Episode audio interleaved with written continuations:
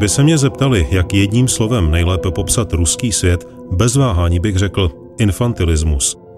Právě toto slovo nejlepším možným způsobem popisuje současný stav ruské společnosti.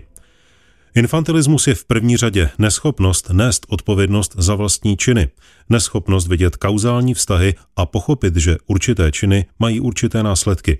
Je to dětská bezprostřednost ve vnímání světa. Infantilní svět je totiž velmi jednoduchý. Američani zavinili pokles ceny ropy, Američani zařídili revoluci na Ukrajině. Amerika Rusy nenávidí a proto nám poslala Židy a liberály. A Židé Rotenbergové ukradli všechny peníze, ale Putin je dobrý. V takovém světě není místo pro pultony a složité myšlenkové konstrukce. Jeho hlavní vlastností je primitivnost. Je to dětská krutost. Dospělí většinou nedosáhnou takového stupně nenávisti, agrese, přání bezdůvodně škodit, způsobit bolest, páchat zlo. Ve světě dospělých se odpovědnost dětí nepřipouští. Pracuje v něm systém brzd a protivah. Toto je extrém. Pocítit tak rychle a s takovou intenzitou nenávist a zároveň dokázat tak rychle změnit objekt nenávisti, to umí jen děti. A dětské je i naprosté nepochopení ceny života. U dospělých nepřipadá v úvahu, aby nafukovali žáby slámkou, řezali štěňatům hlavy, převálcovali obydlené čtvrti ničivými zbraněmi, strefovali se bukem do letadel ve stylu civilní, necivilní a jaký je v tom rozdíl, hurá, už jde k zemi, varovali vás přece, že tudy lítat nemáte. Pro děti je typické, že neznají cenu života, a to, považte, ani toho vlastního. A pak je to zajisté nedostatek logických řetězců. Existence ve světě, ve kterém je narušen vztah mezi příčinou a následkem, ve kterém činy a následky nemají žádnou vazbu, kde házení vajec z oken a vytahání za uši jsou dvě zcela nesouvisející věci. Jako okupace části cizí země a sankce a pád cen ropy. Zkrátka, amíci nenávidí všechno ruské a z toho plynou všechny nezasloužené tresty za hlouposti. A přitom ten masový infantilismus není vůbec věcí nějaké společenské třídy, to je na tom zajímavé. No jistě, dědiční alkoholici, u kterých etanol celé generace degeneroval všechny synapse v mozku, všechny neurony, u těch je to pochopitelné. Absolutní, generacemi naleštěná, prvopočáteční hloupost.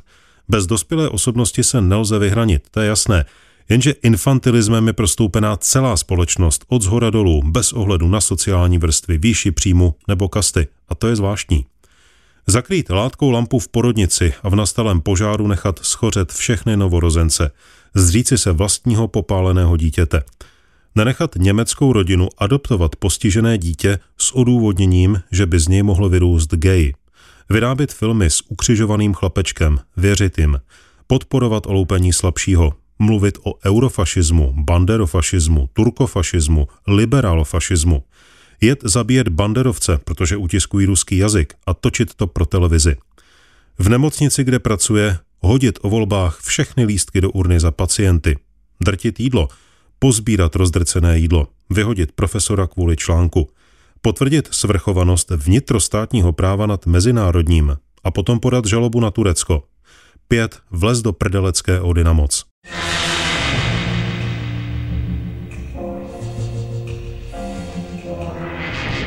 Dospělý člověk zná koncept důstojnosti a tento koncept nemá materiální povahu, nepřináší zisk. Dítě je za bonbon ochotné udělat cokoliv ponižujícího. Ještě se mu nedostává osobnosti, základu, na kterém se důstojnost může vytvořit. Dospělé individuum, jedinec, v jehož vědomí se osobnost již utvořila, ze sebe nebude kvůli zisku dělat idiota. U silných osobností se tento abstraktní koncept ukazuje stát výš než materiální blaho. Nesedne si do buldozeru, aby jim rozdrtil kusy, které předtím odebral obchodnici ve venkovském obchůdku. Protože to je hamba. A ještě jeden abstraktní koncept v infantilním světě chybí. Můžeme chápat, že tříletému dítěti nevysvětlíme, proč nejde z praku dostřelit do slunce, nebo že lůza nespatří nic špatného na drcení rajčat traktorem. Ale stejná nemožnost vysvětlit profesorovi, nebo spisovateli, nebo lékaři, nebo inženýrovi, že na cizí se nemá sahat, ta ohromuje. Stojí před tebou dospělý člověk, je dokonce chytrý, ale určitá část mozku je docela narušená tím infantilismem, který televizní zprávy dovedly k dokonalosti a morální imperativy akcentované jakoukoliv normální vyspělou společností nedokáží těmto lidem proniknout do vědomí. Nedá se s nimi hovořit, nelze diskutovat, je to jako s rozmazleným děckem, které dostalo hysterický záchvat. Proč si sebral Péťovi Krym? To se nesmí, nesmíš si brát cizí věci, vrať mu ho, zákony se musí dodržovat. Ne, nevrátím, je můj, je to můj Krym, já ho chci, nevrátím ho, je to moje hračka. A basta. Jet do Donbasu, aby si vydělal na hypotéku, to není chování dospělého člověka. Vyměnit padlého manžela za peníze, to není chování dospělého člověka. Sloužit jako příslušník hlavní správy rozvědky G R U, jet jako součást diverzní skupiny do týlu nepřítele a pak v zajetí mektat, to nejsem já, ten kuň mi nepatří, já nevěděl, nastrčili mě sem. Ani to není chování dospělého člověka. Řvát, Putine, veď vojska do boje a pak se divit, že Ukrajina nasadila dělostřelectvo. To není dospělé chování. Bože můj, co to říkají, když se vrchní velitel zříká vlastních vojáků a tvrdí, že tam nejsou, posílá je bojovat a umírat bez hodnostních označení, bez odznaku. Infantilismus povýšený na státní politiku. Toto patrně ještě nikdy nebylo. Zásadní vlastností dospělého člověka je schopnost nést odpovědnost. Odpovědnost za ostatní, za svou zemi, ale především za vlastní činy. To nás učili dokonce i za Sovětského svazu. Dokonce i Sověti, kteří potlačovali všechny projevy osobnosti jedince, nás učili, že musíme být čestní, nemáme lhát a máme nést odpovědnost za vlastní činy. Putinismus je ale, jak se zdá, první režim v dějinách, který si za svou oficiální ideologii zvolil deviantní chování. A kvintesencí toho je samozřejmě Donbas. S touto válkou může soupeřit asi jenom Kongo, kde jedenáctileté děti sekají vesničanům mačetou ruce a nohy. Šli jsme k tomu referendu a hlasovali jsme s velkou nadějí, že nás Putin zabere stejně, jako zabral Krym. Hlasovali jsme v zásadě pro Putina. Tuto větu uprchlice z Donbasu ve Pskově, kde ji teď vystěhovali z hotelu, vysílalo Rádio Svoboda. Do háje, na tu větu jsem koukal několik dní a stále jsem nemohl přijít na to, jak ji mám komentovat, protože ta věta "chtěli jsme, aby nás Putin vzal k sobě" z pohledu dospělého člověka postrádá jakýkoliv smysl. Je to jen nesouvislá změť slov, která nenesou žádný význam. Co to znamená vzal k sobě? Myslíte tím, že chcete žít v Rusku? Tak si kupte lístek a přijeďte, v čem je problém? Nebo jste měla na mysli, že vojska sousedního státu by měla okupovat část území vašeho státu, měla by rozvrátit vaše ústavní zřízení a státní moc, organizovat ozbrojené bandy a armádními zbraněmi ničit města, pobíjet desítky tisíc lidí? Tak tomu se však říká úplně jinak. To rozhodně není prostě jsme si přáli, aby nás Putin zabral. Tomu se říká kolaborace a zrada, vlastizrada. Účast na teroristické organizaci, zločin proti životu, proti lidství, proti veřejné bezpečnosti a veřejnému pořádku, proti základům ústavního zřízení a bezpečnosti státu. Je to terorismus, je to plánování, příprava, zahájení a vedení útočné války. Za to je dvacet let vězení, v tom lepším případě. V horším, likvidace se zbraní v ruce. Zločinci, dokážete to vůbec pochopit? To, co teď máte, máte přesně proto, že jste je nešli k tomu referendu. Tohle není jen. Dokážete to pochopit? Ne, ani zamák. V očích se zračí naprosté nepochopení. Frázi vzít k sobě nečtu ani neslyším poprvé. Co to znamená vzít k sobě? Do náruče snad? Děti. Dospělé vědomí u nich nehledejte. Úplně stejnou nechápavost najdete, když se díváte na YouTube na videa s výslechy zajatých bojovníků Doněcké lidové republiky. Proč si sem přijel? Nechal jsem se ovlivnit propagandou. Jakou propagandou? Kde žiješ? V Německu ve třicátých letech? Jen jedny noviny, Deutsche Beobachter a žádné jiné zdroje informací už nepotřebuješ? Existuje internet, stále ještě přežívá Echo, R B C R U, Novaja Gazeta, The New Times, Došť. Máme tu Kanigina, Olevského, Piontkovského. Je tu konec konců i Navalný. Víš, kdo to je Navalný? Víš, o čem mluví?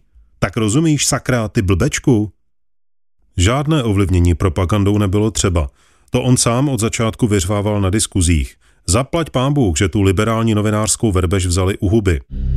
Zdroje informací tedy mají, vědí všechno, zprávy se k nim dostanou. Oni jen nedokáží využít, neumí je analyzovat. Absence logických řetězců, neschopnost pochopit kauzální vztahy, primitivní obrázek světa. Vychovatelka teta Valia v televizi říkala, že banderovci jsou zlí. A co z toho? Vytvořit divize nevyspělých lidí a poslat je do sousedních zemí páchat jatka. A právě tahle teta Valia z televize, to je počátek všeho. Tohle totiž nezačalo propagandou. Propaganda jen dopadla na připravenou půdu. Žádný kyseliev s radioaktivním popelem a srdci gejů by nemohl existovat, kdyby před ním deset let neorali řádně půdu pomocí idiotských talk show a seriálů. Nebylo by žádné nepřetržité vysílání Dom dva na všech kanálech a nebyla by okupace Krymu. O tom jsem naprosto přesvědčen. Vzpomínáte si už na zapomenutý termín debilizace obyvatelstva? Když devadesát devět procent televizní produkce, včetně reklamy, propaguje stejný, jednoduchý, zvířecí model chování, morální idiocii. Když v televizní produkci došlo k osekání veškeré škály lidských emocí na dva základní reflexy – řev a hysterii. To je úplně stejný infantilismus, stejný rozmazlení neovladatelní frackové. Co k tomu dodat? Pokus debilizovat celou zemi můžeme prohlásit za úspěšně dokončený. Budu se opakovat už posté. Nejstrašnější ruskou zbraní nejsou Iskandery, ponorky nebo jaderný arzenál. Nejstrašnější zbraní Ruska je ta idiotská bedna.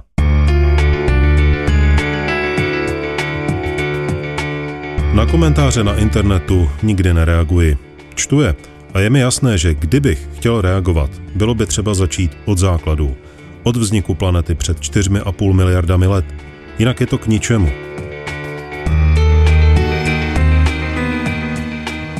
Vem to čert, musím přiznat, že tohle nepřetržité přežívání v nápravném internátním zařízení pro osoby s poruchou rozvoje v režimu dvacet čtyři hodin denně, sedm dní v týdnu, se ukazuje jako zatraceně těžké. Možnost potkat se s člověkem, který ještě nesežral vlastní mozek, se začíná vyvažovat zlatem. Nová odrůda jakéhosi úplně absurdního geta. Země je plná agresivních, krutých a ve vývoji zastydlých dětiček. Země, kde se vládnoucí třídou stali mladí gangstři. Vovkovi se to povedlo a s tím nehneš. Ale takový stav nemůže trvat dlouho. Tihle lidé se bez vnějšího řízení nedokážou organizovat. A čím to všechno skončí? No to je snad všem jasné. Odloží se to na příští rok. A v něm se to celé bude opakovat. Život je nejlepší učitel. Umí vysvětlovat. Ne prostřednictvím mozku, ale přes zadek. Naučí všechny. Každého vychová. Každému posune mozek na místo.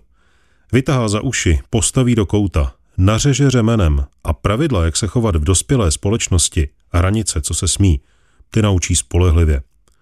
Dokonce i ty, kteří o to nestojí. I ty, kteří se nenaučí nikdy nic. K dospění dojde, jednou určitě. Ale bude to strašně bolet.